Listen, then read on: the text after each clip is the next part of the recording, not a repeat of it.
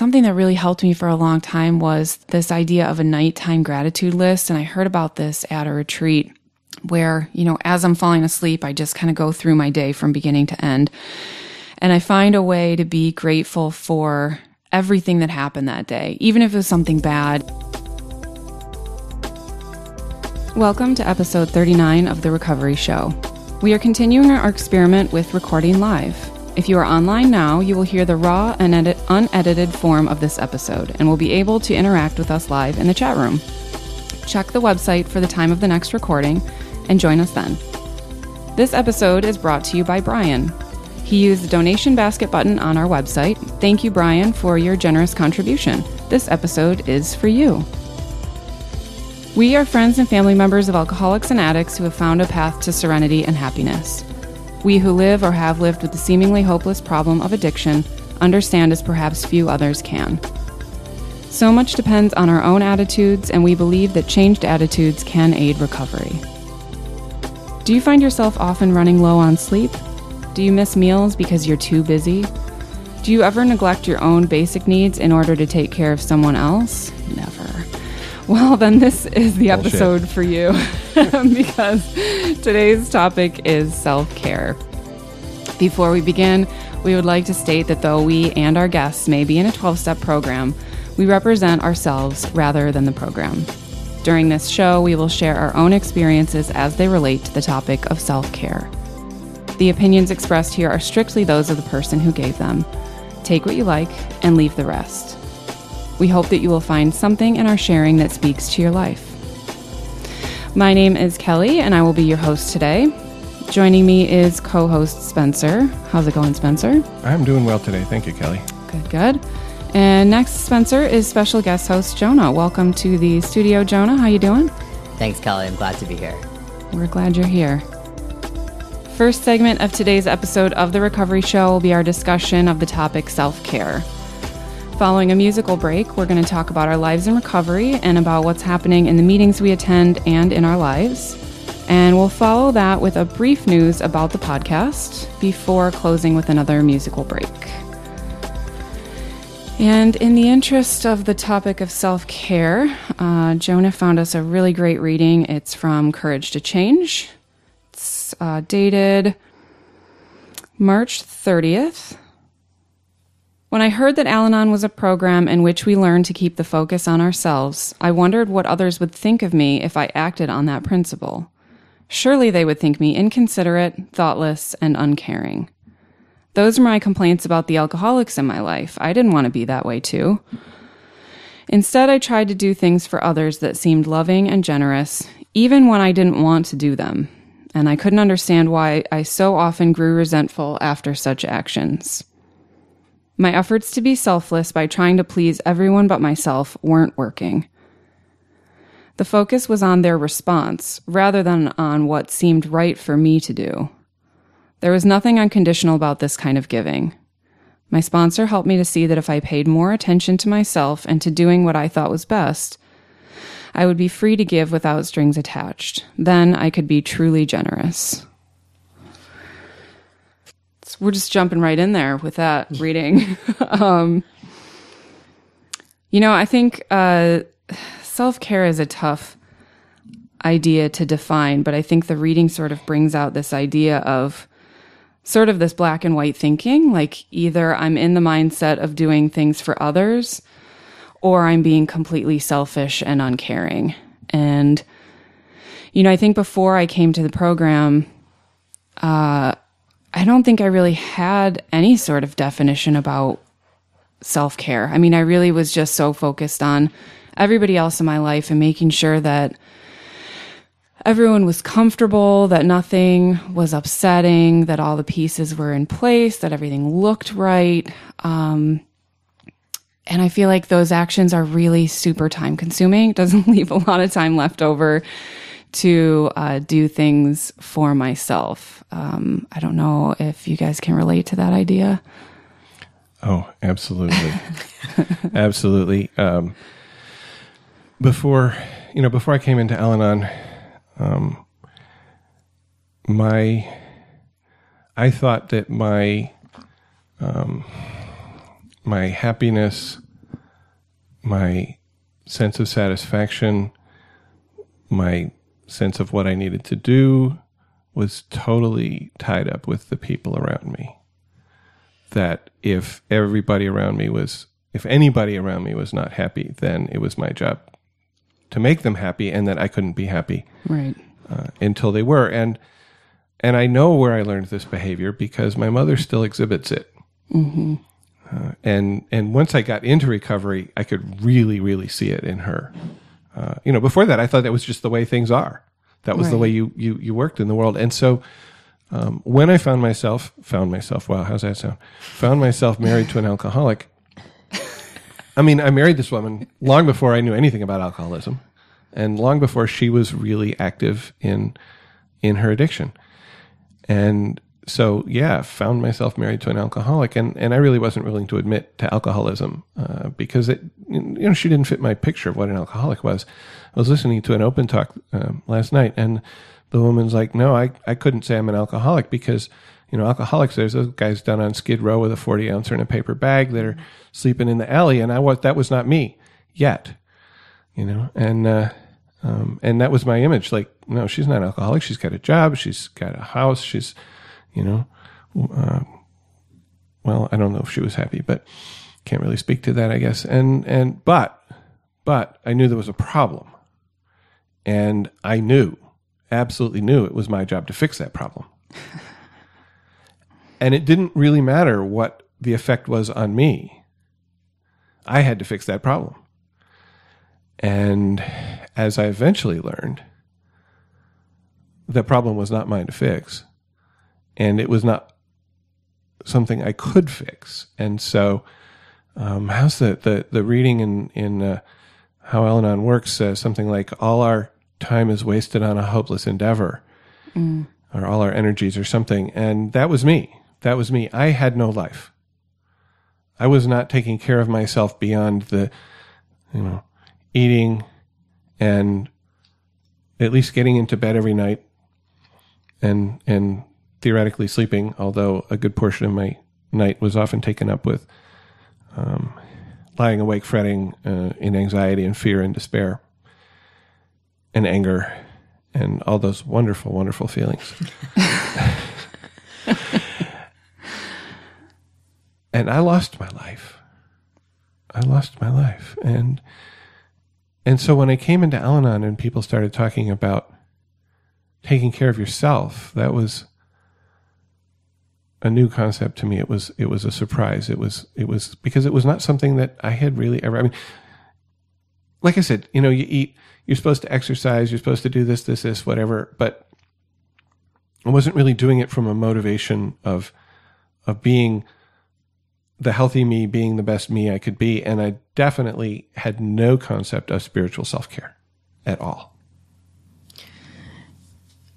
Yeah, Spencer, I can really relate to pretty much everything you said. Um, first, about just learning from a young age that it's your responsibility to take care of other people, and that not only is it your responsibility, but that what that's what makes you a good person.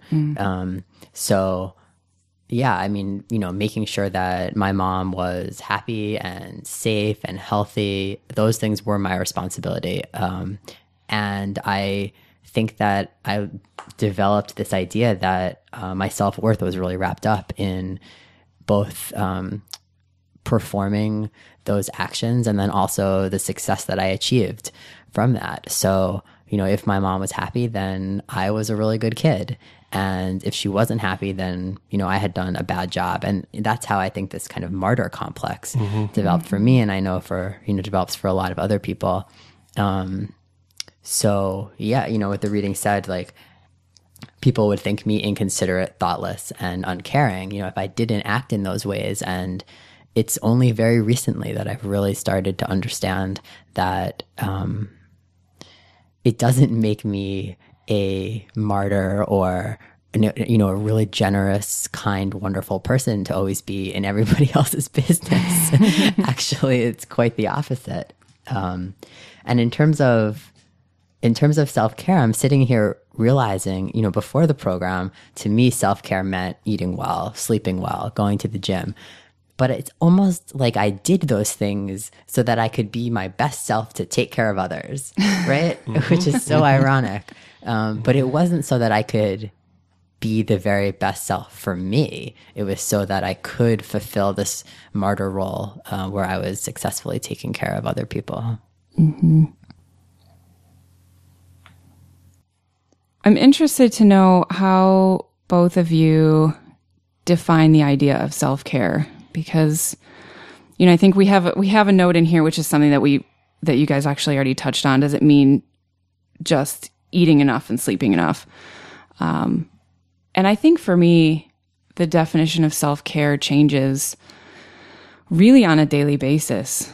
Um, it's really contingent. I mean, there's there are some of those basic underlying things that you guys mentioned. You know, sleep, exercise, meetings, um, sponsorship. You know, some of those things that I feel like if I don't incorporate them daily, I definitely can feel the effects. You know, I can I feel like I'm suffering. But I think there are there are other things that for me change drastically daily depending on my current situation. Um, you know, I, I, have been traveling a lot for work, and so the the sleep factor is more important because my days start earlier, they end later. Um, sometimes when I'm working from home, I sneak a nap in in the middle of the day. I can't do that when I'm on the road. Um, you know, eating is tougher because, uh, you know, sometimes I find myself in the middle of nowhere, Wisconsin, where there isn't a healthy type of restaurant to pull off and eat at. So, you know, I'm trying to trying to balance the really awful for me lunch that I had with some kind of normal dinner. Um, but but I also think there are, are things for me like prayer and meditation that um, some some days I need to pray a lot more than others. Um, some days I wish I had meditated and didn't, and I know that I would have felt so much better if I had. Um, I don't know. Do you guys feel like it's sort of a morphing, daily changing kind of a thing? I think I think I want to talk about sort of how my concept of self care evolved okay. as I've been in the program. Um, I came into the program what eleven years ago, and the first thing that I heard people talking about was was just sort of doing things for yourself. Like, what do you like to do? Um, I remember uh, a friend talking about that she liked to go to movies, and nobody else in her family was real wild about it, and that she realized that she could go to movies by herself and enjoy them and and I was like, wow, you can do that? You know? So just this this concept of of you know sort of detaching from my uh, codependency and and just doing things for myself that that I wanted to do that sort of fed my emotional well-being um, that was that was a new thing and it took me longer um, it did and it didn't. It, I was going to say it took me longer to start working on my spiritual health, but one of the things that happened at almost, I think a little bit after I came into the program, I don't remember, it was almost exactly the same time, was I started going back to church. I had grown up um, in a in a liberal religion, you know, which was not particularly when I was young focused on any concept of God, which turned out to be a problem for me when I got to step two and three. But that's a separate topic and uh, and I enjoyed it as a as a young person. Um, there was a lot of community there of teens that was really important to me. What that church did not do for me was teach me how to be an adult in the church. And so when I went off to college and I was no longer connected to the community of people that I had known, I, I stopped going. And I stopped going for almost 30 years. And in 2002, actually at the urging of my wife, um, I came back to the to the church here in Ann Arbor, and almost immediately felt at home, and felt that this was something that was feeding me in some way, and I don't think I really knew what it was, but it just it's sort of like when I came to a meeting and I was like, wow, you know, this is a good thing for me when I went when I went into that. Maybe not the first time I was there, but certainly very shortly afterwards, it was like this is something that that is important to me. So I really started feeding my spiritual health very early, although I don't think I saw it as that. I just saw it as as something that I had been missing, and when I found it, um, it filled some some sort of a, a hole in me. And uh, it, I don't think it was till quite a bit later that I really started thinking about it as, you know, thinking about practices that kept me spiritually healthy. Um, and you know, I, I go I go back and forth on the on the physical practices, the eating, the sleeping, the exercising. Uh, that some sometimes I do well at it. Um, I will say that sleeping got a lot better when I wasn't like anxious and fearful all the time. Right. Imagine that. Uh, when I was actually able to go to sleep instead of fretting for two hours and whatever, or waking up at three in the morning and fretting for an hour and, and, and having to get up and, and do some reading. And that, that was something else that, that, you know, I used to take care of myself was when I started in the program, I could pick up uh, how Al-Anon works and go to those stories in the back of the book. And I could, you know, this is three in the morning. I'm awake. Um, I'm worried about you know, my alcoholic, uh, what is happening with her? Is she ever going to, you know, stop drinking and, and, you know, whatever she did that day that pissed me off and, and just all these things going around in my head. And I could pick up the book and I could read a story or I could read a couple of stories about people who faced, you know, some situation with an alcoholic in their life and used the program to get through it and to find, you know, serenity or recovery or happiness or whatever they found. And, and and that would often that would calm me down. Um, it would bring me, you know, back to a little bit of center, a little bit of serenity, and I could get back to sleep for the rest of the night. Mm. Um, you were talking about taking a nap in the middle of the day. This is something you can do if you work at home. Well, there are times when I sort of take an involuntary nap in the middle of the day. And, at your desk. I'm sitting at my desk trying to read something on the computer, and I just find myself like, you know, whoa, nodding. great. Yeah, and, and and Kelli's seen my workplace, and it's this big open space, and you know, I'm amazed nobody has called me on it. How about you, Jonah? They're just waiting for the right moment. What what what, what are your self care practices now? Yeah, so I think what I hear you both saying is, you know, that self care changes for you over days or over the years or even over hours sometimes, and um, that's absolutely true for me. So some days taking care of myself might mean getting out of bed, and some days maybe it means staying in bed for a little longer. Uh, some days it might mean seeing a friend, and other days it might mean that I need time alone. So I think that uh, the activity, the the kind of self care activities that I do need to change, usually day to day. Um, but yeah, I wish there was a formula, a self care formula. Every day I wake up and I do, you know, A, B, and C, and that's all I have to do. I don't have to think about it. And in some ways, that's true, right? We can kind of go on automatic with some things, like make sure I get enough sleep, make sure I eat well. Um, but but I think that what's underneath all of that is getting in touch with what my needs are on a given day, what my feelings are on a given day, and then reevaluating over again how I need to meet those needs. Um, and that is something that looks different every day, which I think is why it's so difficult. I just want to mention, Swetha, if you're listening, we in no way oh. manipulated Jonah to talk about uh, formulas. That he did that all on his own. Oh yeah. Oh oh right. I, yeah. You, since you're the virtual Swetha here, I have That's to tell right. you, Jonah, there are no formulas. well, guys, I mean, I'm I, I study statistics, so you don't have to you don't have to uh, control me in any way. I mean, I'm going to talk about formulas. And Swetha, I miss you. right. Uh, Ruth says she's she was thinking that uh, she has more resources now. She's stronger, so she can um, provide whatever um, until she really hits the bottom. Maybe that was how she was. Okay. Um, it often helps when I think of myself what what I suggest to a friend that I care for. Mm then I can do that for me more and more often. That's such a good point, Ruth. Um, I I have to I have to utilize that all of the time for myself, and which which I feel a little bit ashamed of, but I think that it's it's a it's progress, right? And it's a journey. So all of the time, I think, wow, how would I respond to a friend or a family member in this situation? And it's never the way I'm responding to myself. I'm never being as compassionate or patient or caring as myself with myself as I would be with others. Yeah, that's a really that's a really good idea, especially for those of us who, you know, are still in our codependency, who um, who sit in a meeting and listen to everybody share about what's going on in their lives and thinking, "Oh my God, I want to help you. Oh my God, I want to help you. Oh my God, I want to help you. Oh my God, I want to help you."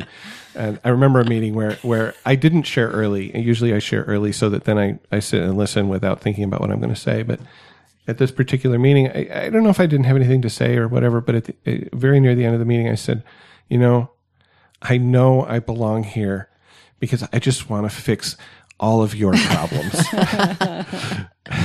That's the problem when you get us all in a room together, right? Right. Yeah. You know, and it's like, I mean, even last night at the meeting, I was, I was thinking, wow, I could say something to you. I could say something to you. I could say something to you. Um, and the person that I picked to say something to is a person that I sponsor, and so I felt that that I actually had a I don't know if right is the right word there, but uh, um, an opening to to say something about uh, you know what that person had shared from the position of of sponsorship. Uh, and that's how I dealt with that feeling last night.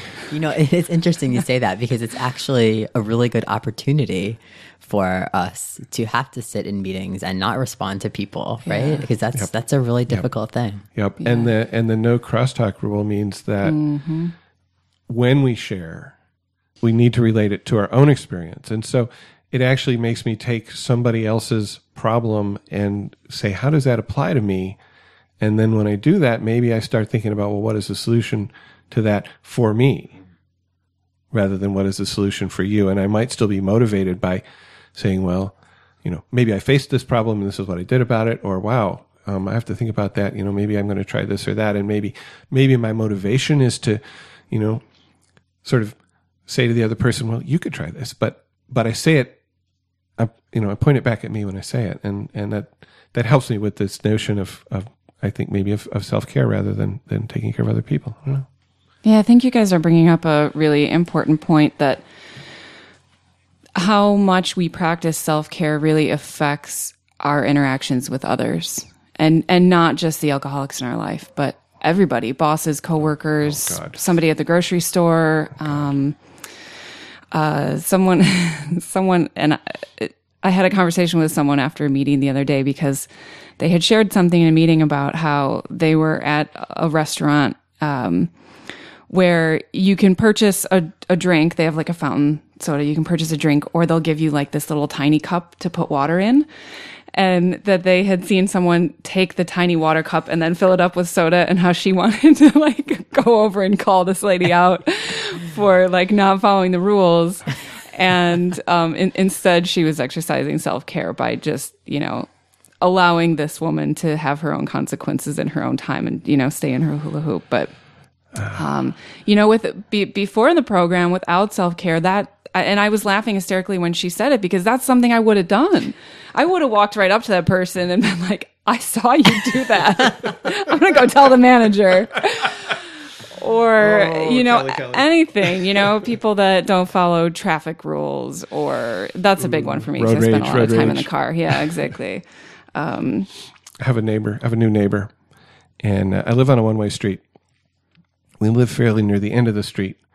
And twice now, I've been walking out of my door when he pulls into the driveway, having driven the short distance down the street the wrong way. Uh oh. Mm. And both times I have said, This is not my job to say anything to him. Um, you know, and and his wife's going to be moving in soon, and and maybe she'll be a little of a voice of reason out of my hope. I don't know. you might have to have a little chat with her. Oh, so I might be calling you and saying, Kelli, I really want to call my neighbor out on driving the wrong way on the street. Talk me down. Can I tell my neighbor's wife to tell him not to drive the wrong way down the street? That out of my loop. I know what your answer is. your answer is prayer and meditation, right? Oh, Do a fourth step. Meditation. Do a fourth step. Yeah. What's my real motivation here? okay. Uh, you know, we have a comment from Barbara. Yes. Barbara left a comment on the website and she says self care is so important. Many times we begin to practice it in faith and don't see much improvement at first, but it cultivates hope and it shifts the focus from the problem to the solution. Uh, people around us begin to notice the results, and their attitude towards us changes. I remember having a clear vision of my loved one struggling through life with a huge sack on his back, like Santa, like Santa Claus early on Christmas, barely able to take a single step. And where was I? I was climbing on top of this heavy load. So not only was he struggling with alcoholism, he had concerns about his mama too. I was not helping him by heaping guilt and worry on him about my mental and emotional state. The very best encouragement I could give him was to model respect for my own recovery. And the most visible way to do so is to practice self care. And that's a great point, Barbara. Um, from your comments, I was thinking about I have a young family member I've mentioned on the podcast before who is um, b- barely 21 and has had many, many legal consequences so far in their life as a result of, of drinking and drug use. And the family dynamic that surrounds this person is fascinating for me to watch because it doesn't just involve their immediate family, but it involves uh, my family and ex- other extended family members. Um, really get get in the mix and um, and and what you were saying reminds me of this person's mother and and how they're reacting towards their use and and how they they feel like you should be able to control this. Why are you doing this to the family? Uh, you know you're just you're just a bad person. You know that they're not helping the situation. And i know that they think they are um, but this is someone uh, that um, you know I reached out to the other day, and I sent them a long message. They know that I'm in recovery. Um, they've tried recovery. It's not really sticking, and I would imagine at that young of an age, it's got to be hard to think, you know, that recovery is for you. So I, I get that, but um, but I just reached out to them and and let them know that um, you know I'm I'm here for them. I'm here to listen. I will help in any way that I feel comfortable. Um, I will never judge their actions. I will never criticize anything that they do, and I'm I'm proud of any accomplishments that they do make. You know, even if it's 30 days after 30 days after 30 days, you know, each time they relapse. And I know it doesn't fix the situation, but I feel like it's important for them to know uh,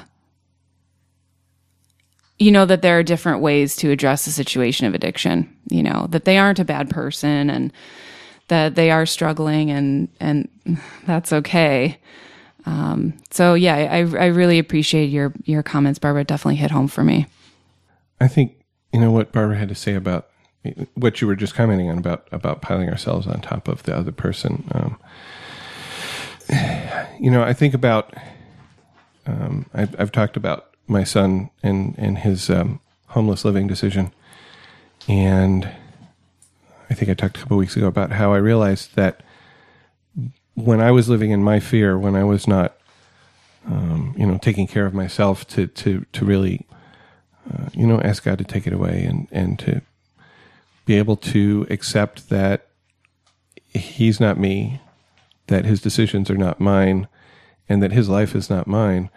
Um, when I was living in my fear and and therefore sort of um, had a wall between us, that I was also not able to be there as a parent for him. And if he had, um, you know, maybe he had concerns, but he didn't feel he could express them to me. right And I was talking to my daughter about this just last weekend, and and she said, yeah, he he did have concerns, and and he brought them to her because they're twins, they're pretty close, uh, and uh, and she said, yeah, he's I'm the person he can come cry on my shoulder.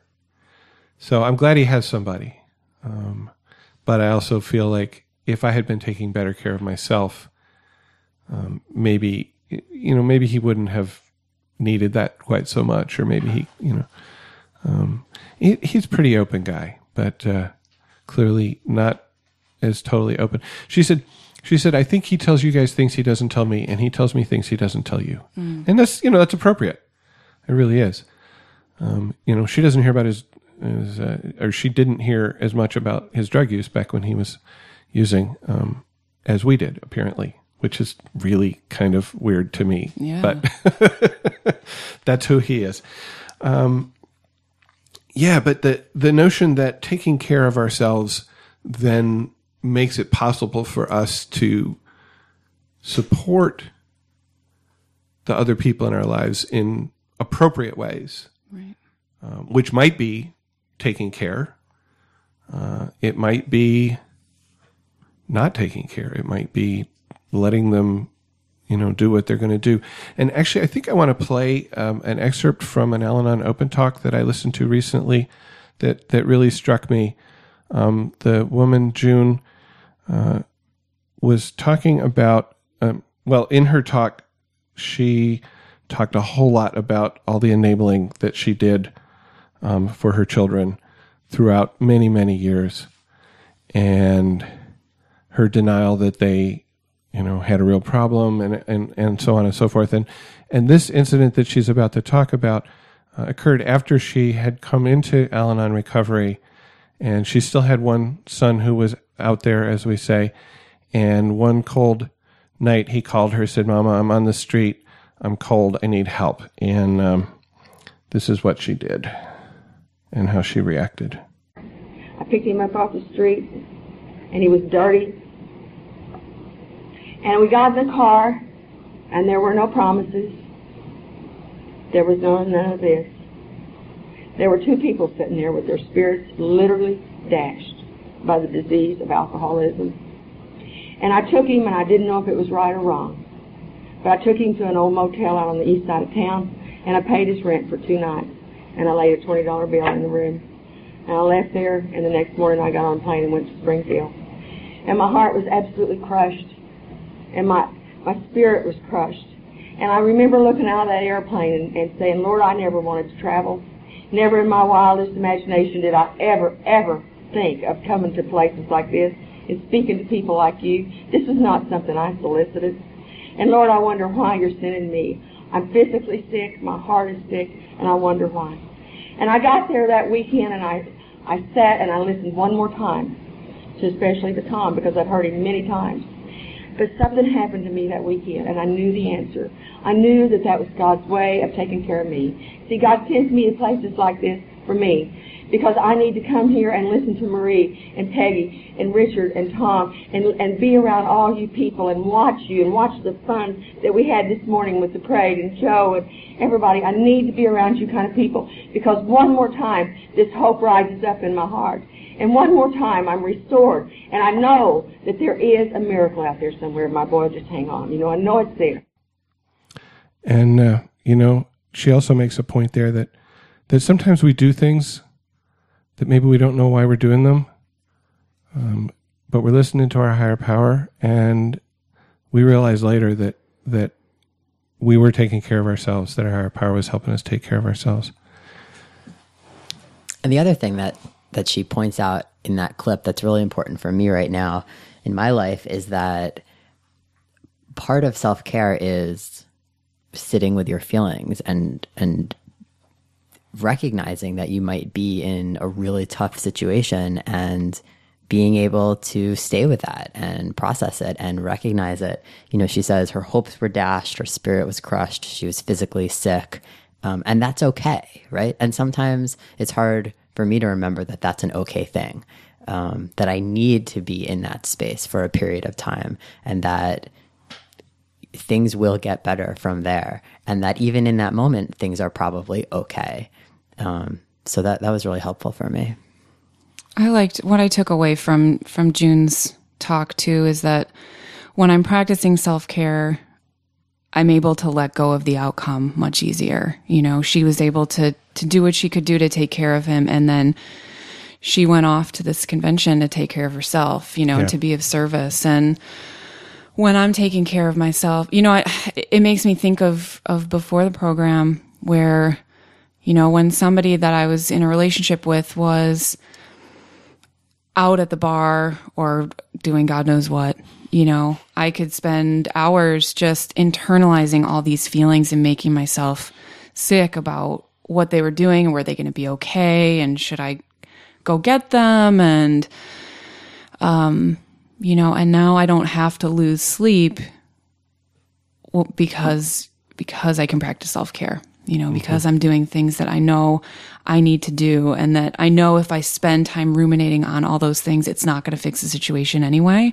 and I'm just going to feel worse. You know, like I, there will be no outcome, and I will be worse for for having done that. So, yeah.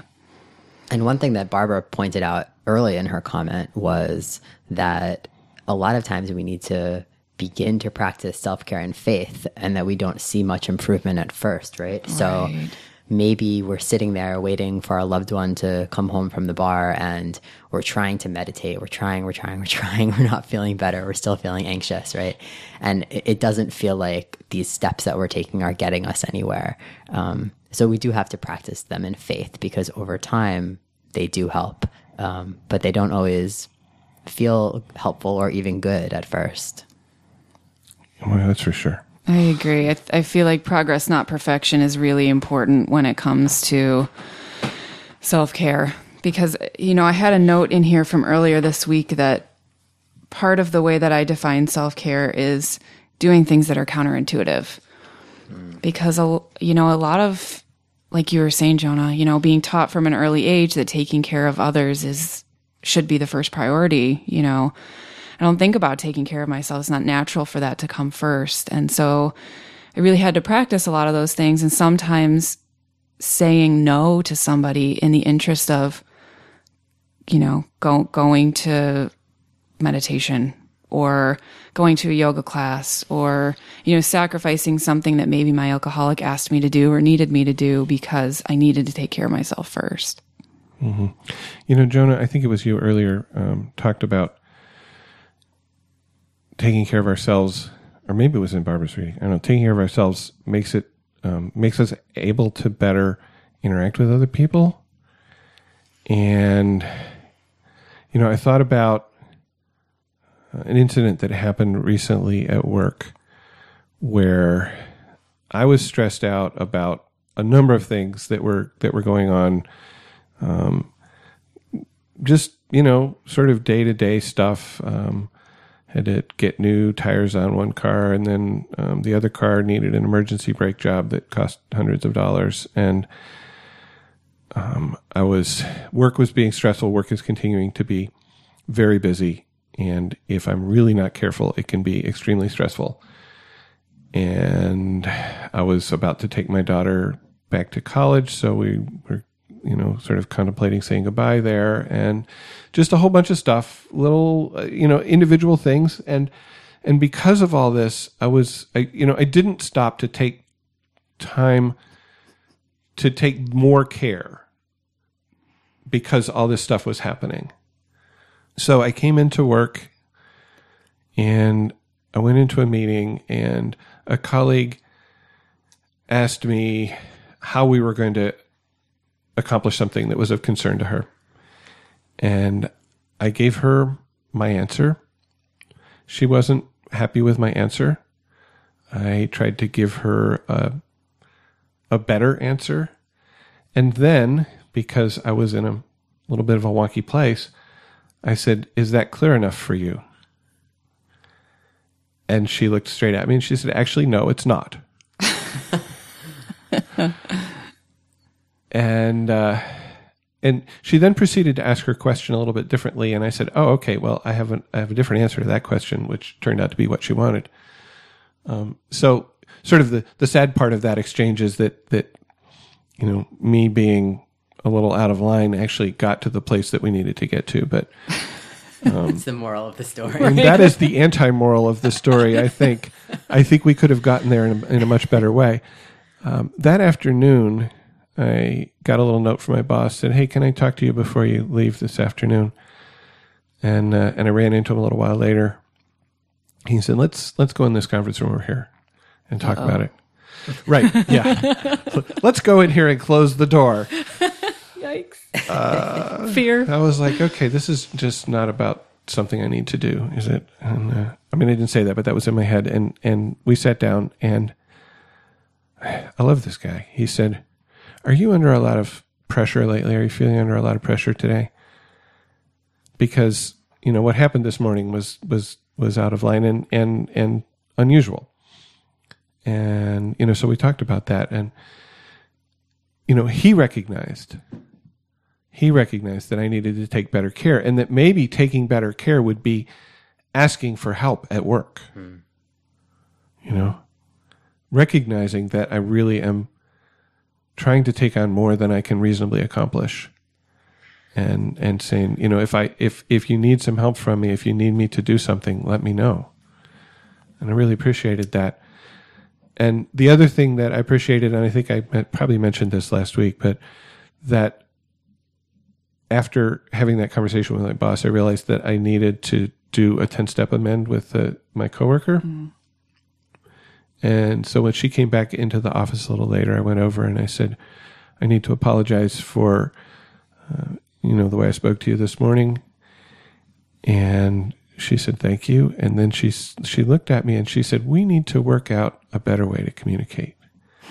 Because this is not the first time that I've had this kind of frustrating interaction, that we have had this kind of frustrating interaction. I think it frustrates both of us. And that was the program working in my life that I did this I did this thing that, you know, I was wrong and I needed to promptly admit it and make amends and that that both of the people who came to me or who were involved came back with not anger, not rejection, but what can we do to make this better? It was it was it was a, um, I, I just looked at her and I thought, wow, is she in a program? like, wow. Um, we have not had that conversation yet. Um, I think I think I want to, you know, get together with her over a cup of coffee or something, maybe outside the office, and have that conversation. And I do want to have that conversation because we do need to figure out how to work together better. Uh, but you know, that's some care, and and that and that also is what happens when I'm not doing a good job taking care of myself. Is I do.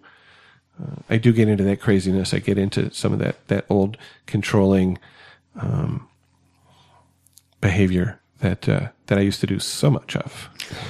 Your your boss also brings up a great point, which is when do we need to ask for help? Yeah. Right. And Yeah. when is it self care to ask for help? Um, and that is really challenging. um, I I know that in the last in the last two months or so, when I've been struggling in my life, I have started to ask for a lot more help. And something that the program has done is is really make that possible.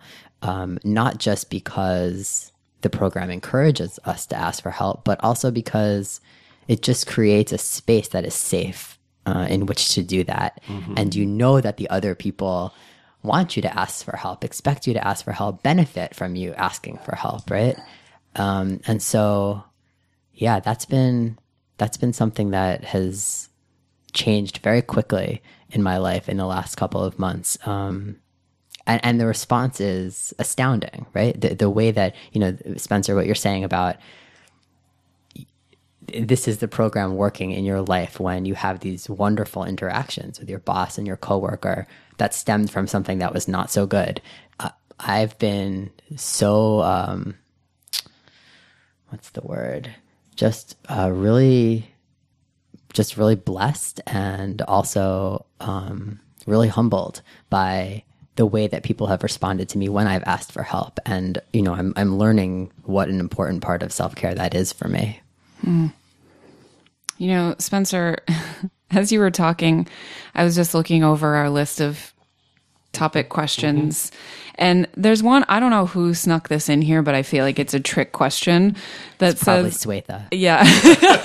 So. She's just messing with us because she's at not number here. seven here. Yeah. Yeah, that sounds like a Swetha question. It absolutely does. So it says, now that you're in the program and working on self care, does that mean your self care always comes first, no matter what the needs of the other person are? And I feel like that was what your story was, you know, like you, you were not putting your needs first in, in that work situation. And, um, even though you practice great self care, you know, that we're, Well, sort of. yeah. we're bound, we're bound to slip sometimes. And, um, you know, I, I have been traveling a lot for work and I had a situation like this come up recently. And what I think is interesting is how opposite sometimes our reactions can be. Um, Spencer, I know that you said a lot of times your gut reaction is to like lash out. And Um, you know, I had been, I had decided to save money on my trip by staying with a coworker. And, um, I had planned to stay four nights at her place with her husband and her, and not just with her husband. Yikes, that's a totally different topic. Um, but what what I had blocked out and not realized until uh, I got there was that both of them come from alcoholic families. Neither of this couple is in recovery, and you know a lot of the the interactions between them and between them and me were really triggering. You know, I, I, I forget that I'm still affected by those things until I'm in the situation. And then I'm like, oh man, that's what that feels like. I forgot what that feels like. And, you know, as I was mentioning at a meeting last night, like I'm not really good at practicing self care in those situations because my default reaction is not to lash out and get angry, but to sort of cower in the corner and just do just do whatever everybody else wants to do, whatever's going to keep things smooth and calm. And I don't want to rock the boat. And so as a result, I did not make time to go to a meeting during that time. I had very little time to myself. And I ended up staying a fifth night because I was asked to. She, you know, she was enjoying our company, my company, and, and wanted me to stay an additional night. And I did, even though I knew that I needed space. I needed to be by myself. I needed to just get away from that situation that was really, you know, making me feel triggered and and I didn't do it. you know, and this is I mean, I've been in the program 7 years now, so I've I, I'm feeling like I shouldn't still get sucked into that, but you know, when I'm in that vulnerable state and I haven't been to a meeting in a minute and I'm not making time for prayer and meditation, it, it's like I forget everything that I've learned over the past couple years and I just get sucked right back into it. So, so the, the answer to that question for me is no. Self care does not always come first. Clearly, in, in, in practice, that's, that's true, huh? Yes. Yeah. Yeah. yeah I think my self care routines can definitely get upended by events. Um, and there are, like when I'm visiting my parents, I have come to know that if I'm there for more than a couple of days, um, I need some program. Uh, there's no alcoholism there, uh, buttload of codependency, and uh, and so when when I'm visiting there, I they know I'm going to take off in the middle of the day, one of those days, and I'm going to go to a, a meeting, uh, and uh, that's just the way it is. That is what I have to do when I'm there. I, I read this question a little bit differently. It's interesting.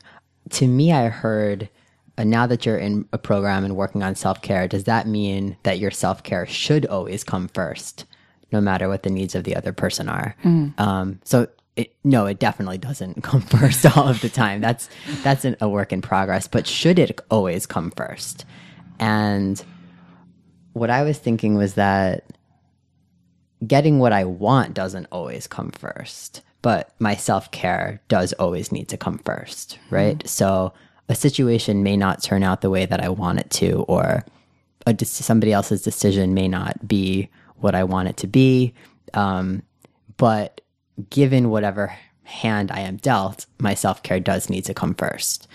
Um, and that's hard. That's hard when so much of who I think I am is wrapped up in somebody else's needs. Mm. Um, so I think it's an everyday practice.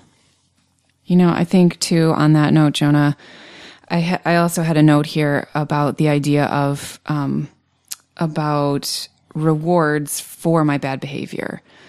And, you know, sometimes I, I think we, we talk in meetings about questioning the idea of, we talked about this last night. Why, why do we consciously choose to not do things that we know are going to make ourselves feel better or that we know are going to be good for us? Like going to a meeting. Like, yeah, like going to a meeting, like prayer and meditation, like any, anything, sleeping. Um, and I, th- I think, you know, the, the first thought is that we're j- we're just sacrificing something good to feel bad, but but I don't always feel bad when I'm choosing th- the quote unquote wrong path. You might, in fact, feel much better right away. Right. Yeah. It's an instant gratification because I can see that I'm making the other person happy through what I'm doing. You know, that I, I, I picked up the rope and I gave them what they were looking for. And so then I get the pat on the head, you know, like, ah, right. Good job. You did what I wanted you to do. like Pavlov's dog, you know? And so in that sense, I feel like I'm not, I, I'm not, I'm sacrificing long term good feeling for the, the short term gratification. Yeah. Yeah. I don't know where we are on time. Well, I know we've got another email here. Oh, yes. You want to read that, Spencer? Sure. Cecily wrote, Hi, Recovery Show friends. I'm using the podcast every day as part of my self care routine. It really helps me maintain my serenity and keep my mental chatter from derailing my progress in recovery. My favorite episode is Forcing Solutions, as it reminds me to keep my attention on myself and my own issues. I think I've listened to it at least 30 times, which is probably telling where I am at my life, where I'm where I am at in my life. Lol. P.S. I'm grateful for every new episode. Thank you all, Cecily. And you know, I think that brings up an interesting question that actually doesn't appear to be on our list, which is what do we do? What is our what are our practices that we do or that we're trying to do for self care? And uh, one of the practices that that I asked my my sponsor for help with was uh, developing a spiritual practice, a, a regular spiritual practice that's more than you know once a week go to church or whatever, and several times a week go to meetings because I do view that as sort of spiritual too. And um, so she gave me the the assignment that she gives to many of her sponsees, which is to um, say a prayer, and she suggests third and seventh step prayer because she says that covers it. You know, free me from the bondage of of self and um, you know take away my defects so that I may be of service to others. That kind of covers the spectrum from one end to the other, uh, and and then text to her, say I prayed and add a gratitude. And so I was looking back over uh, my text logs, uh, back to the day when when I had this meltdown in the meeting, and uh, and I texted late in the day. I said prayed this morning. So I, apparently I did the prayers in the morning, but I, I, I must have needed more. um, and and then just now grateful. So it took me to five in the afternoon to find a gratitude. Just now grateful that I can do step ten when I need to. Uh, and uh, you know, I find that that when when I'm able to take that little, even that little bit of time to to focus on prayer and um, and and and gratitude, what am I grateful for today? You know, it it sets the day sort of starting off on a on a good note, uh, at least on a better note, and. Uh, and I had, oh yeah, so one of my friends says to me sometimes, he says, you know, prayer doesn't change God, prayer changes me. And, and I really like that because it makes it clear to me that the point of praying is not that I'm asking God or that I'm praising God.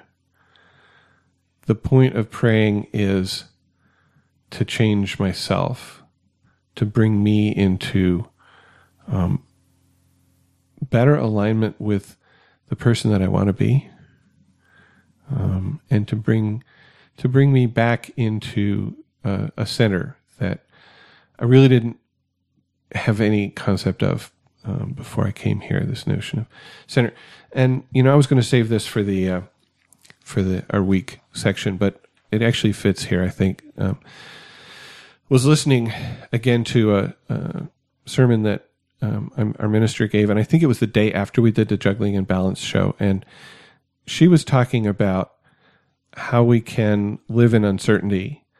But she talked about this physical experience she had that to me also talks about balance and center, which is she and her partner took the train from Ann Arbor, Michigan to Santa Barbara, California, which takes about three days. Wow. Of, yeah, she said, This was my idea you know, don't blame her partner for this. Right? uh, and and was sort of the tone of voice like, and and what was I thinking? But, um, and she talked about, you know, so you're on a train and you have to go from here to there. You have to go to the dining car. You have to go wherever you have to go to, and and the train's moving and it's sort of jerking from side to side as trains do. And and she said when she started out, she was sort of desperately grabbing onto anything nearby as she was moving to try to control her motion to resist the motion of the train. Mm. And over the course of the three days, she said she came into a different way of being mm. where she sort of broadened her stance and moved with the train, accepted the motion of the train, um, and was able to respond to it rather than react to it. Uh, and she said, "You know, I never got good, but I did get proficient." And and and as I was listening to that, I thought that is a beautiful example to me of how having balance, having center. Um, you know, had a little bit of martial arts, and and they talk about, you know, the the the ready stance that you're there, you're centered your center of gravity is right over your feet. You're ready to move in any direction. And and that to me is what spiritual balance gives to me and what a spiritual practice gives to me to take care of myself so that whatever comes at me, I can respond to it from a position of balance. I can respond to it from a position of center and I don't have to get buffeted around from side to side and and you know going back to the train picture you know maybe falling into the the seat of somebody who's next to the aisle when the when the train makes a particularly violent jerk mm-hmm. um, that's and, a wonderful metaphor mm-hmm. so uh, so part of my practice is designed has to be designed to keep me on center spiritually and emotionally and that's what prayer and meditation can do for me. And I'm still working on the meditation part. Uh, but the, the prayer part, I see it working because the days when I forget to do it in the morning, things just don't go as smoothly. And maybe I can catch myself in the middle of the day and say, oh man, I got to pray. Because um, I haven't texted to Lynn yet. you know? Um, and, you know, I'm trying to work on the physical also. And, uh, and again, it's about you know, for me, it's not so much I like I want to make my body stronger, bulkier, you know, whatever. It's that that I need my center to be well, my center to be strong, um, so that I can meet whatever physical challenges come my way. Hmm. So, what do I do for self care? I think that was the question. Yeah, I went off me a little bit. That was that was an excellent tangent. I th- okay, so like I was saying, I think this morphs a lot for me right now. I think there are three things that I'm really working at. One is creating a regular schedule for myself. Um, I'm writing my dissertation right now, so I am really I have very little structure in my days. That's been very difficult as I've been in this period of crisis over the last two months, and it has meant that if I don't do any dissertation writing for eight weeks, nobody really knows. and that's a very good thing and also a very bad thing. Except you. Except me. Except you and, and how does that make you feel, right? um, so in the last couple of weeks, after really taking a couple of weeks off, I've been getting back to a regular routine and, you know, getting up, meeting somebody in the mornings to work and just um, really being a lot more productive. And that has been critical for my self care, not just because I want to graduate sometime in the next 10 years, uh, but also because, um, because I feel good about myself. I feel productive. I feel accomplished. Um, and I enjoy what I'm doing. So, you know, it's good for me to focus on that. The other two things that I've been really working on are developing more of a meditation practice. I have meditated with both of you in the last mm-hmm. couple weeks, and it's been wonderful. It's really, um, I always, I was always one of those people that said, "Oh, I want to meditate more," but I, I really do want to meditate more, especially now. Now that I have experienced some of the benefits of it, um, I, I know that it's really something that I need to do more regularly. And the last thing is uh, working on accepting reality, which is. Mm a really important part of self care for me, especially lately. Um, there's this one of the reminders in Courage to Change, it's on from August 19th. It says, Today I make a commitment to be honest with myself. By facing reality, I become someone I can depend upon. That really hit me very hard when I first read it.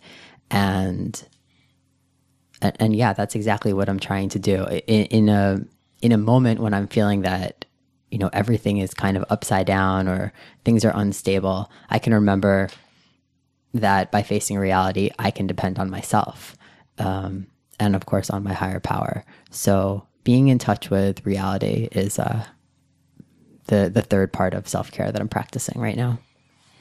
I liked that you brought up the idea of the work life balance. Um, again, being being self employed, that's something that I have.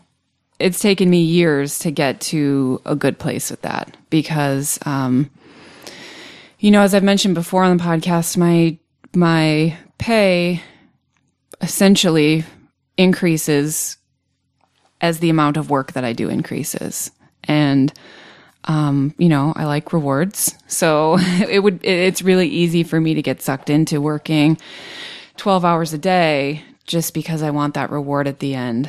But again, it, it's kind of that, um, that short term reward because in the long term, I end up being exhausted and I end up being resentful because I didn't get to do anything fun because I spent my whole day working and sleeping. Um, so, so it's been a while of, of really working on that balance, um, and, and putting away work at whatever time I commit to that day, not looking at it. But when I am looking at it, being totally focused on it, you know? So that's, that's definitely been a self care piece for me. Um, exercise has been really huge and I've kind of gone in waves with that over through throughout my life but um so I have a chronic illness that's really affected by my stress level and when I don't manage my stress level I don't feel well and I can't function and that affects everything else in my day and so even if it means starting work a little bit later than I anticipated every day, you know, it's really important for me to get that exercise in because just like you guys have talked about, you know, the prayer and the meditation, doing those things at the beginning of the day really sets the tone for the whole day. And um, so that's another piece for me too, because not only it affects my physical well being as well as my emotional and mental well being. Um, and also um, the the third and seventh step prayer, definitely super crucial. And I also I've gotten away from it recently, but um, something that really helped me for a long time was uh, this idea of a nighttime gratitude list. And I heard about this at a retreat where you know as I'm falling asleep, I just kind of go through my day from beginning to end, and I find a way to be grateful for everything that happened that day, even if it was something bad, even if it. Jonathan's making a Sorry, really I was funny face. a face. Um, Sounds really hard. even if it's something I didn't like, I didn't want to do a, a, fight or a negative interaction with somebody, you know, finding a way to be grateful for that interaction and, and figure out what could I take away from it. Oh wow, And um, that sounds hard. it it is kind of difficult, but it's same. I mean, meditation is difficult too, but there, you know, the benefits that come from it are really great, and I feel like it allows me it doesn't change anything for that day, but I feel like it sort of sets me up for the future that if I if I have an encounter like that again, I sort of have this mental bookmark to go back to that like, oh yeah, the last time that happened, I remember I was able to look at it in this positive light this way, you know. Mm. Sort of changes the way that I interact in, in, with the people around me, and so that's that's really helpful too. So I'm going to close up the discussion with the reminder from the Courage to Change reading, which again is March 30th. And it says The Al Anon program works when I keep the focus on myself, attend lots of Al Anon meetings, and make recovery my top priority. As I become more fully myself, I'm better able to treat others with love and respect. Ain't that the truth? After a short break, we'll be back with Our Lives in Recovery, where we talk about the meetings we attend and what's happening in our lives.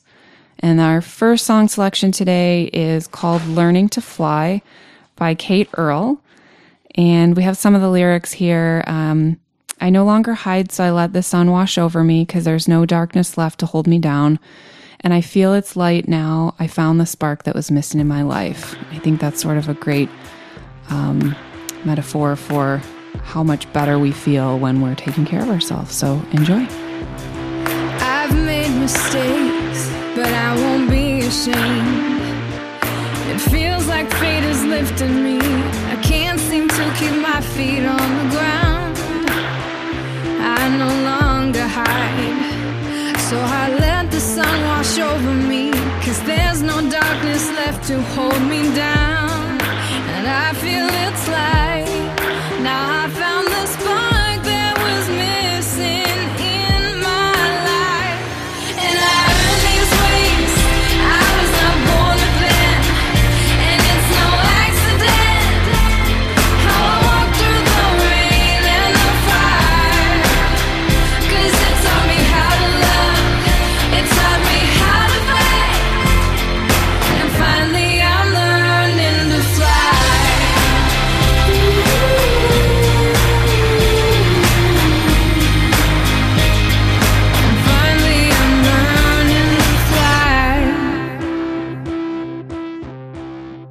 In this section of the podcast, we talk about our lives in recovery, what's happening in our meetings and our lives this week. And I think I'm going to start us off today. I've I, I kind of have a short week because I didn't really I only made it to one meeting this week. So, um, so I did go to a meeting last night. I just I kind of rolled into town and headed straight there. So the topic of the meeting, we we have a rotating format, and the fifth week, if there's a fifth week of the month, is where you are in your program. And we all sort of seem to dread this topic because, especially if it's a, a well, for for a period there was a while we all dreaded it because we were all stuck on the same step and weren't moving. So it would be like six months later, and you'd be like, "Yeah, I'm still on step nine Um, but you know this week was really interesting i, I feel like a lot there was a lot more sharing just about sort of personal struggle with you know more basic concepts and um I don't know. I can never tell if it's the if it's the mood of the meeting or if it's just because I've been gone for a while, but I felt like last night's meeting was really like rough. You know, like kind of not bad, but just like more emotional than normal. I don't know. I don't know if that's just me, but um something that I a moment that I found interesting and bear with me you guys because I was really exhausted. So um I probably have a skewed perspective on the meeting, but um, this gentleman wandered in kind of, you know, I don't know, maybe 15 minutes or so after we had started and um, was talking to somebody. And then he ended up sitting down and, um, and then he ended up sharing later in the meeting that he was in the wrong meeting. He was supposed to have been finding an AA meeting that was in the basement of the church and he wandered into ours and, and just ended up joining us. And, and he did share about, what things were like for him and he sounds like he's pretty new in recovery and I, I just thought it was really interesting because I know myself, I know that in the beginning of the program I would have been really annoyed. Like, how dare this alcoholic wander into our meeting, not know where he's going, how come we can't figure this out? You know, like I would have been really bothered. And last night I was really able to look at it from sort of a higher power moment perspective. Like, you know, he was he was meant to be there and a lot of excuse me, a lot of what he shared was um was really personal. I felt like were things that everybody in the room could relate to. You know, he wasn't he wasn't giving us a drunkalog, he wasn't going on and on. It was it, it really was a moment where you know I feel like he was meant to be there and and we were meant to hear what he had to say and so so it was really great meeting. Um, I in lieu of some of missing meetings this week, uh, I've been listening to some podcasts. I listened to an episode of the Recovery Show that I was not on. Um, it was an episode on self esteem and self acceptance with uh, Spencer Swetha and Erica and it was a really really great episode. Um you know as many of you know i don't really like to listen to i don't like the sound of my own voice and so i don't listen to the episodes that i'm in. So it's rare that i can listen to our show. Um and then i also listened to an episode of recovered which is our sister podcast. Um and the topic was hitting bottom.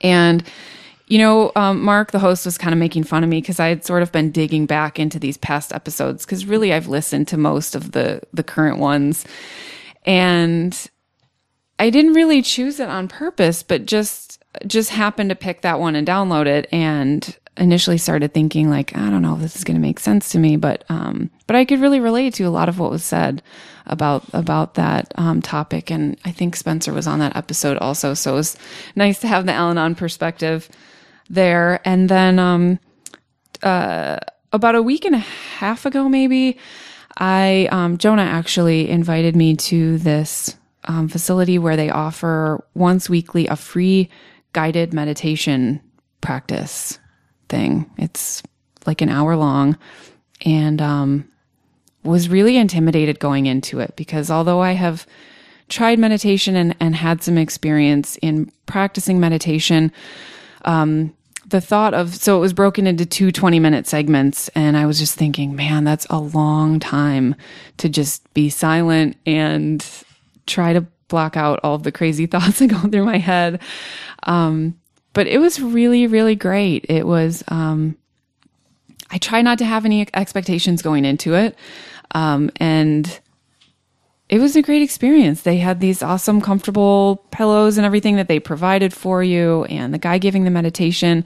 I felt like he didn't take himself too seriously. You know, sometimes those people are like really strict and they really want you to sort of do it their way or they, they want you to feel a certain thing. And he was just really sort of ambiguous about go with your thoughts and, and go with what happens. And I was really surprised at how quickly both of the 20 minute segments went. I, I didn't know that I was capable of sitting still for that long a period of time. And I really think part of it is the accountability of the others in the room. You know, if I tried to sit in my house for 20 minutes and meditate, there's so many distractions and it would be really easy for me to give up after a short period of time. So, so that was a really great experience. And I'm looking forward to once I'm done traveling and, and home for an extended period of time, going back there and um, having that experience again. So that was kind of my week in recovery. Um, Spencer? Okay. Yeah, my week. Well, so uh, this Thursday, um, I went to the meditation with Jonah because I'd heard about it and, and uh, thought, hey, you know, I should try that out because that is something I keep trying to bring into my life and it, and don't succeed over any period of time. And one of the things that was really important for me during the during the guided meditation, uh, it was a a mindfulness meditation focusing on breath. At least that was the way she guided it. And that, I've done that before, so that was it was sort of an easy thing to get into. And and she sort of started out guiding us into feeling where we were, hearing what was around us, and then starting to focus on the breath. And then, you know, we'd be quiet for a while, and then she'd say, and bringing yourself back to your breath. And if you've been somewhere else, that's okay. Just gently bring yourself back. And that sort of repeated assurance that even though my mind kept wandering off, it kept getting caught by these thoughts that were passing by and following them down some rabbit hole, that it was okay, that it was just part of the process, and that I didn't have to kick myself. I didn't have to feel that I was doing it wrong. That just when I noticed that I was going off to bring myself back. And at last night's meeting, and I thought last night's meeting had some really, really good sharing in it. Um, I think I, I hear what you say, Kelli, about it being rough because a lot of people were being honest about the difficulties that they were having mm. in their program. I think, you know, I think the first person who shared maybe started that pattern. And then I think I came next and I talked about things I was struggling with. And, and, and I don't know if that set a tone or if that's just where people were mm. talking about, well, you know, I'm supposed to be on step six, but I'm really struggling with this entirely ready to have all my defects removed. And who is this God person anyway? and, you know, that sort of thing. And, and, there were actually, I think there were like three or four people who shared about difficulty with step six, which, um, you know, that gets one paragraph in the big book. Okay. Uh, how do we get so stuck on it? But we do uh, because we're Because ele- we're perfectionists. because we're perfectionists and that all and entirely just grabs us and won't let us go. um, and I kept, I, I found myself going back to that experience of the night before, that experience of, you know, that I'm, I'm supposed to be, okay, so I'm going to put this in, in old language. I'm supposed to be focusing on my breath. And when I go off somewhere else, I'm doing it wrong. And that is the way, that is a lot of what I heard a number of people sharing like i'm supposed to be doing this step. I don't feel like doing it right now. Mm-hmm. I and and therefore i'm doing it wrong. And you know maybe that says something about where my head was more than where their heads are. I don't know because sometimes we don't hear exactly what people say in their words. But but i i thought about that experience that yeah your mind will wander. That's natural. Mm-hmm. And and when you remember where you are and where you where you want to be focused just bring your focus back. And and don't feel that you're wrong. And and and i thought wow you know if i apply that to working my program if i feel like well i really ought to be making my amends faster. I really ought to be making more amends. I ought to be making my amends more effectively ought to be making direct amends instead of wimping out and making living amends to the people that I am just not ready to face. And and and you know, Wimping I mean, out. these are things that these are are things that go in my head sometimes, you know, and and just pause and just pause and say no. This is where I am. This is what I can be doing. And let's just come back to the next thing that I can do mm-hmm. And and not be stressing about the things that I'm not ready to do yet. And uh, you know, I felt like it would it, it can make my program easier and more effective um, if if I can apply that same just come back, just come back thing that that uh, was so central for me in that meditation experience that permission to wander and reminder to refocus. So um, I think that I think I'll stop there. That's a great uh, transition into my week, which was a lot about just taking the next right step. Um, at the meeting last night, somebody shared, um, I don't know, a quote or uh, maybe a meditation, and it says, "Courage is fear that has said its prayers." Um, and everybody, everybody was really kind of wowed by this concept, including me.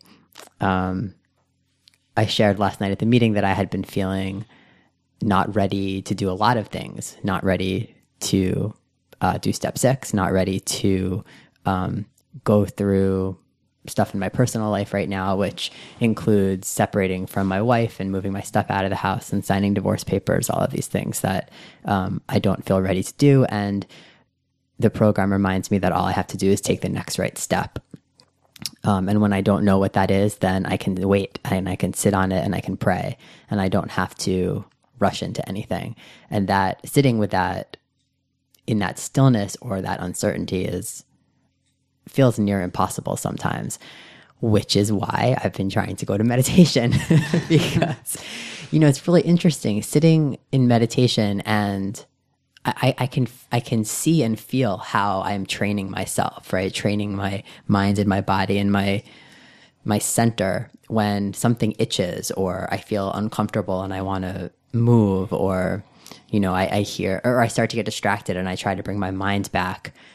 Those are the same skills that I will use that I can use later on when I'm sitting waiting for my loved one to come home from the bar feeling really anxious, right? Or um, I'm really worried about how a conversation is going to go or whatever it is, whatever whatever one of the million things that I worry about. Um, I can just sit with that and then I can let it go. And I don't have to scratch my arm, you know, even though it starts to burn and I feel like if I don't do it right in that second, I'm going to die. um, you know, I don't actually have to do that the other thing that happened this week is that I was at a meeting where the lead was given by uh, a gentleman in the program, and uh, his wife is also in the program, and so is his son. And they were all at the meeting together. And um, at some point in the meeting, after he had given the lead, she shared, and then the son also shared.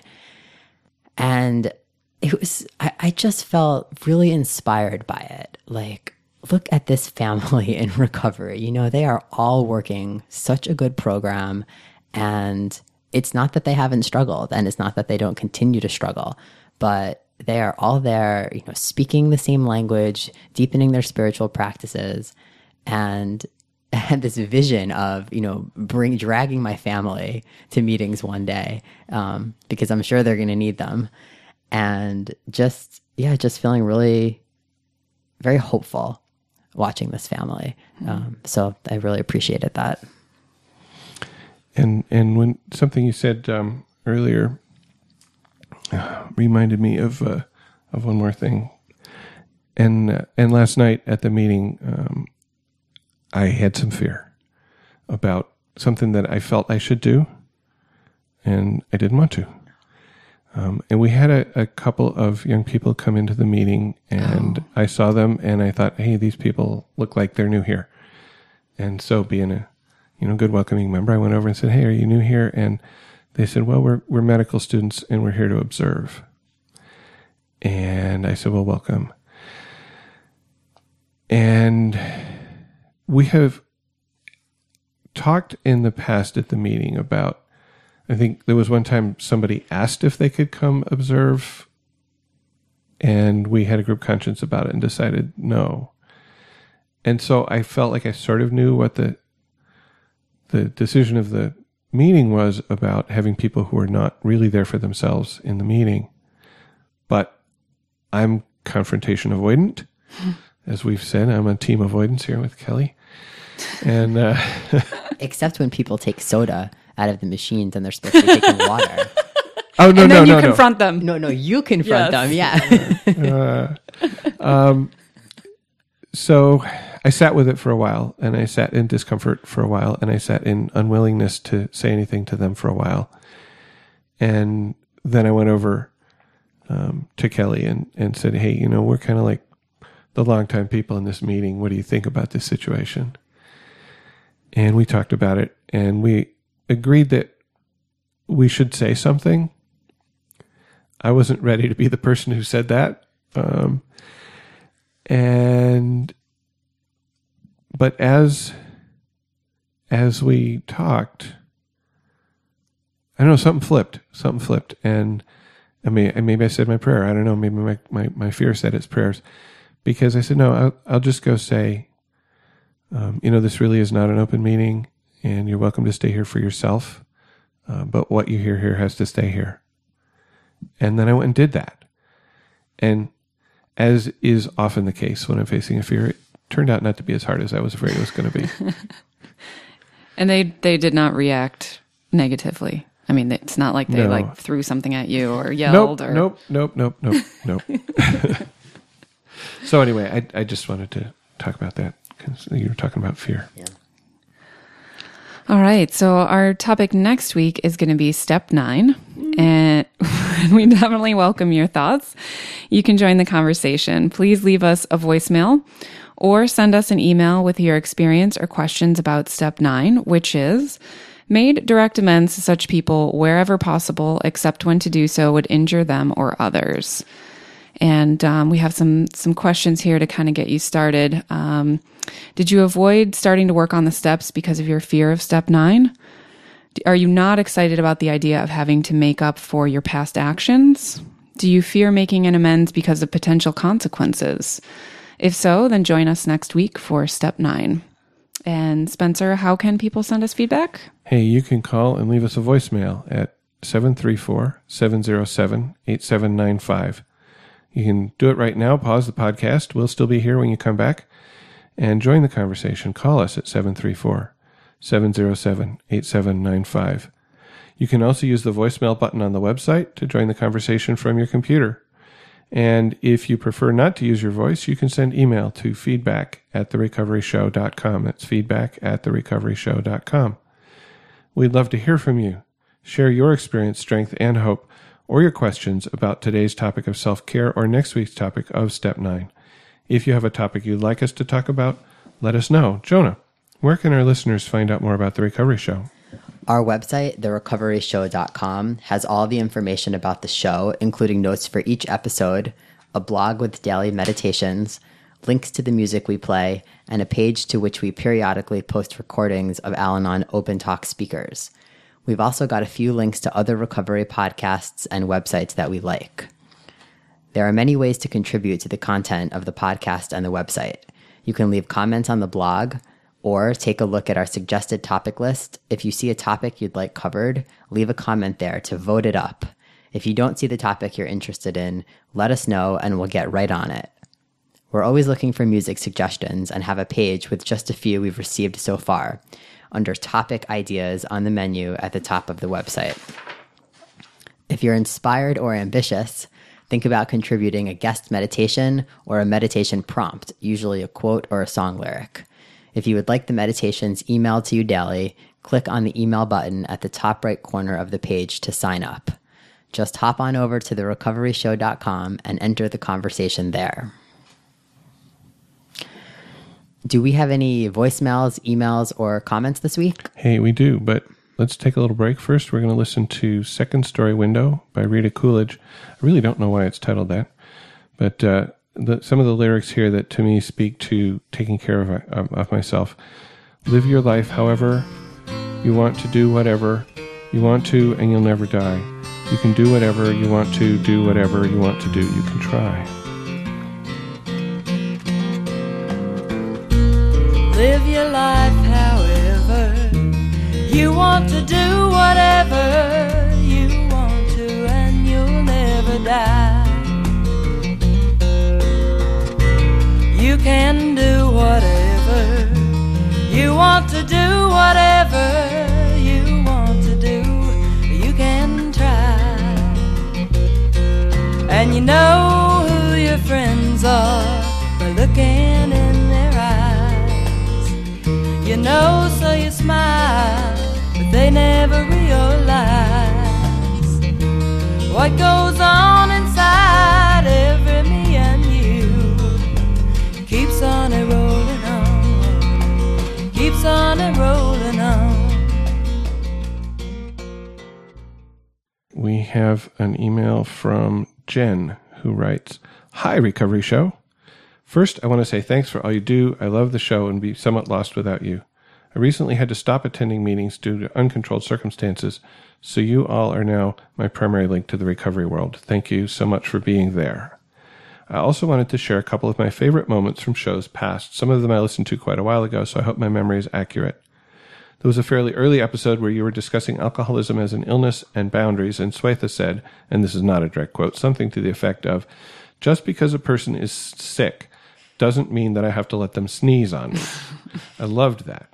Of course, I have used the sick analogy before, but the added element of the sneeze was new to me, and it was such a humorous and spot on way of saying that boundaries are still okay even when dealing with a sick person. Spencer made a comment once about inventing, inventing answers to questions even when he doesn't know the real answer. I had to laugh out loud because this is definitely something I do all the time. I don't know where this compulsion comes from, but I have to know everything and be able to answer any question. I see myself doing it like an out of body experience and think, why am I saying this? I don't know if this is true or not, but I do it anyway. Crazy. Three, I just finished listening to Progress Not Perfection episode. Thanks for playing Matchbox 20. They've been my favorite band forever, so I loved it. Thanks again for doing this podcast. I love it. Jen. And uh, yeah, Jen, um, I'm really, I've been working on that uh, making stuff up thing. And, and I think with the help of my higher power, I do it a lot less often. Uh, you know, I used to be a college professor, so I sort of have this uh, way of saying things that sound very believable, whether they're totally made up or whatever. Um, yeah, out of body. I love that. Uh, Why did I just say that? Uh, next, we have an email from Caroline. She says, I would love to hear a show about healthy ways of supporting the addict during treatment or early recovery. Also, vulnerability. Thanks, guys. Th- Caroline, that sounds like a great idea, and those are really important topics. Yeah, two great topics. Have we added them to the list yet? if not, Um, I we will. think we did. Yes. Perfect. And then we have an email from Julie. She says, Hi, Spencer, Swetha, and Kelli. Thanks for the great podcast. I listened and re listened to every episode and hear something new each time. My music suggestion is Mavis Staples' I Like the Things About Me. It reminds me of my journey through the program and self acceptance. Hope you enjoy it too. Loyal listener, Julie. You know what? We've got supporting the addict or alcoholic as a topic, but vulnerability we do not have. Oops. Okay. Sorry about that. We will add that on. And uh, Julie will try to incorporate your song into an episode, but if not, um, we can definitely add it to the playlist for maybe today's episode or self acceptance. I'll, of- I'll, I'll put a, a link to it um, in the show notes today. So you can go to therecoveryshow.com slash 39 and, and find the song there. Perfect. And then I think we have one more email. We have an email from Brian. Uh, Brian writes Hi, Spencer. Just finished listening to the Self Acceptance podcast. Love the new format. I think you mentioned that it is done live. There's a real authenticity to it, uh, including the use of what I feel is the acceptable use of profanity. The podcasts up to now have been great, almost too great. That is, they were so perfect they almost felt scripted in a good way. The new format allows a certain kind of imperfection, which to me is the strength of the Al Anon program. We had a few new members out at our Tuesday night meeting.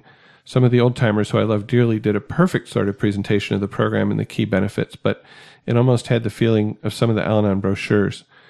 We live in a small town, so it is rare that we get new members.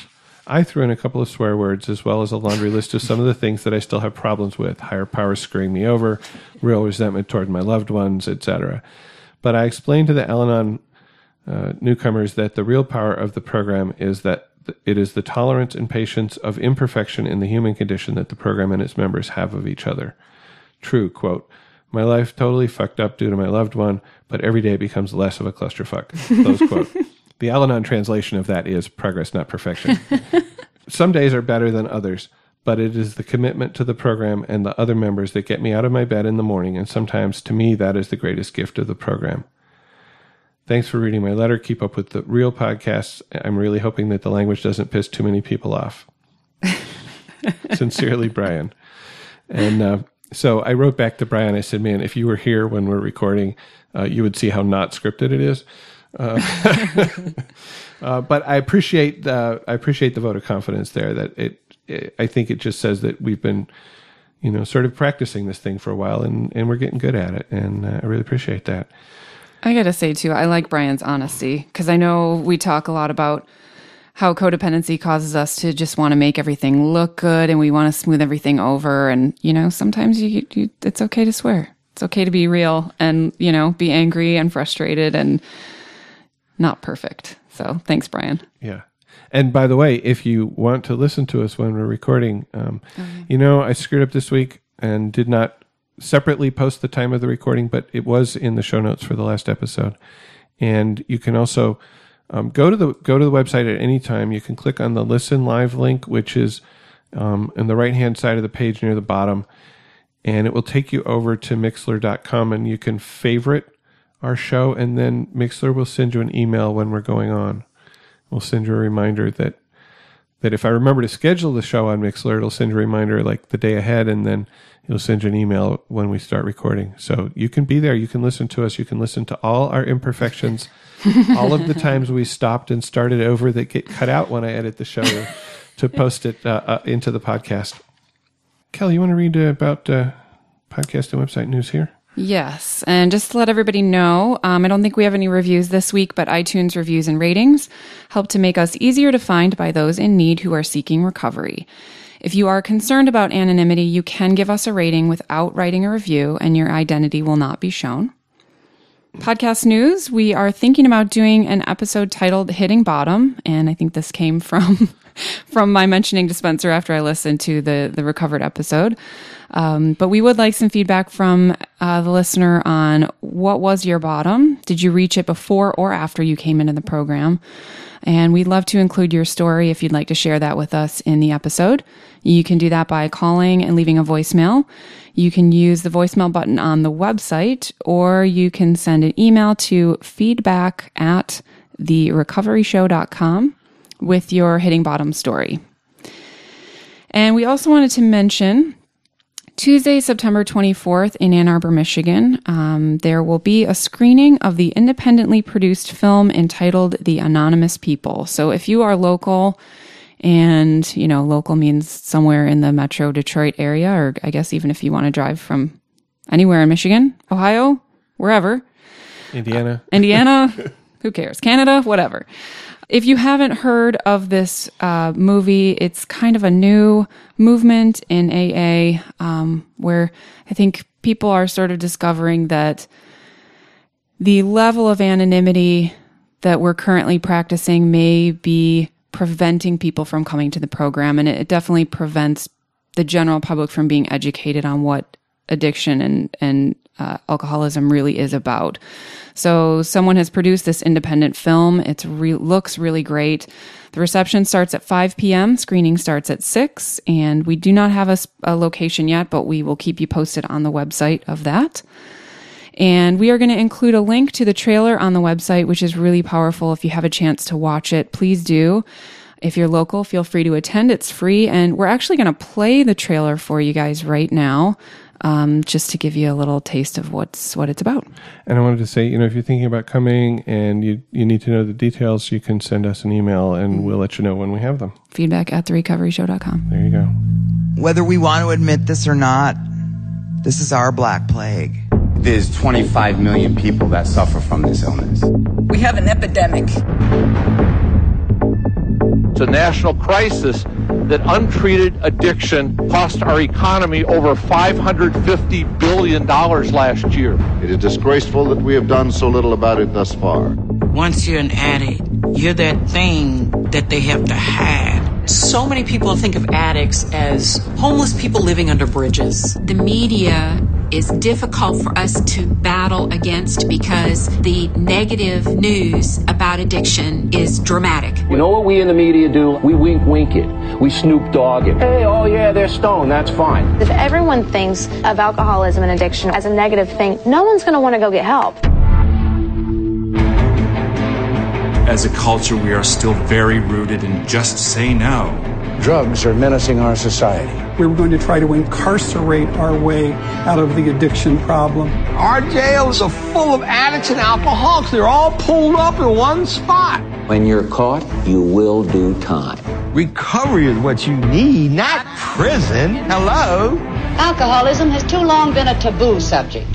The shame and secrecy are just as deadly as the disease itself. You're as sick as your secrets, but live the secretive life. People think they can't share with anybody that they're in recovery. And that's not what it's about. Bill Wilson appeared before the Senate subcommittee and gave personal testimony. There are a number of individuals who may hide behind vague rhetoric about anonymity as a spiritual tradition, but the bottom line is they're ashamed. Our numbers are unbelievably strong, but yet we have no voice. We know about every issue out there, but people don't know how important the issue of recovery is. As a person in long-term recovery from an illness that has no cure, but an illness that has a solution. If we could ever tap those 20 million people in long-term recovery, you change this overnight. Now it's my turn to teach you that recovery works. History's on our side. History will show one day who and what we are. So I say we make history. Voices are out there. We have to find and open the hearts. And I think those hearts want to be open. I refuse to feel ashamed of who I am. I most certainly will not be embarrassed that I'm an addict. There's a lot of us. Everyone knows somebody.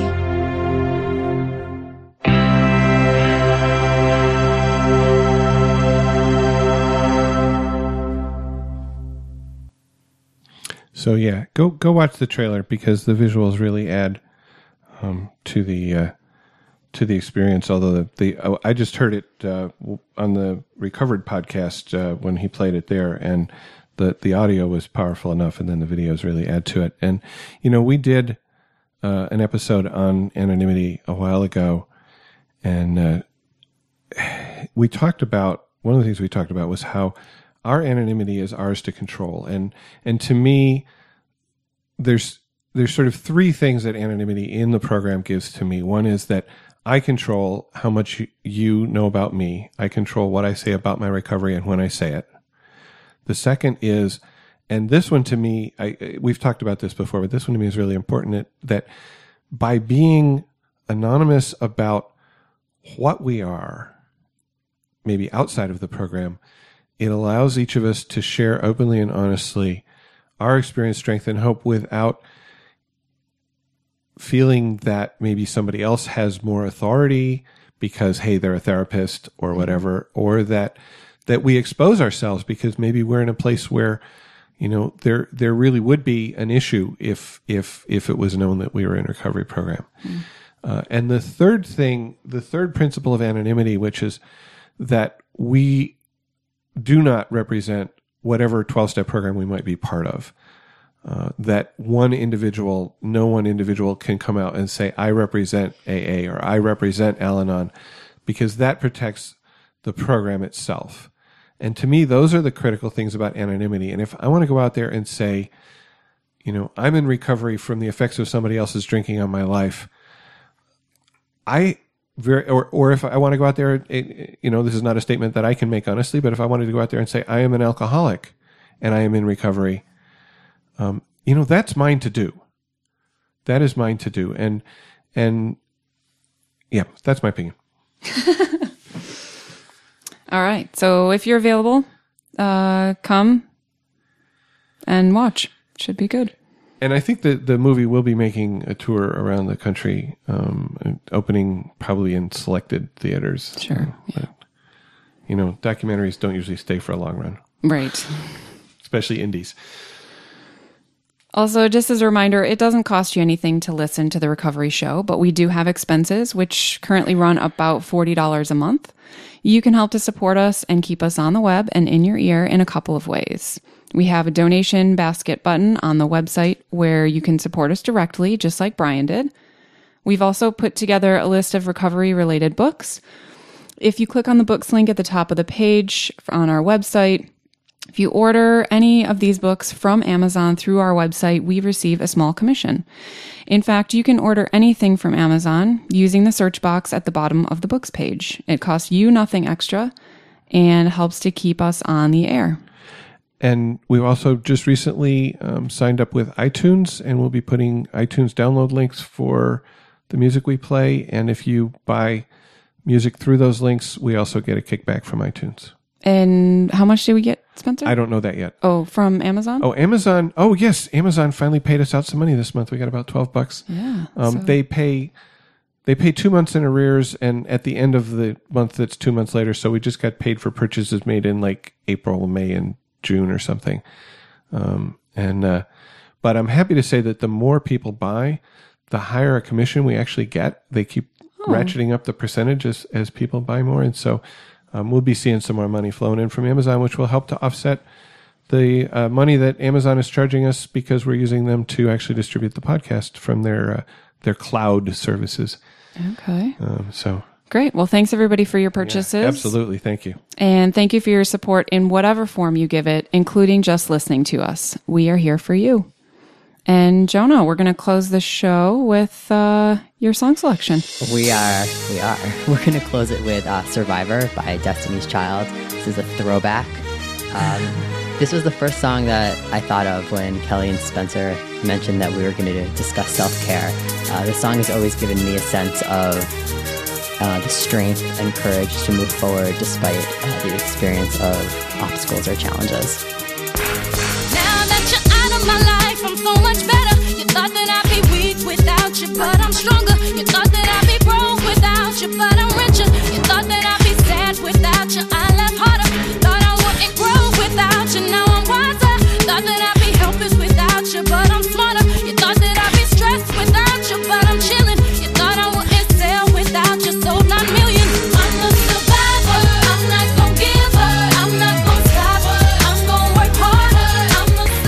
Thank you for listening, and please keep coming back. Whatever your problems, there are those among us who have had them too. If we did not talk about a problem you're facing today, feel free to contact us so we can talk about it in a future episode. May understanding, love, and peace grow in you one day at a time. Thought I couldn't breathe without you. I'm inhaling. You thought I couldn't see without your perfect vision. You thought I couldn't last without you, but I'm lasting. You thought that I would die without you, but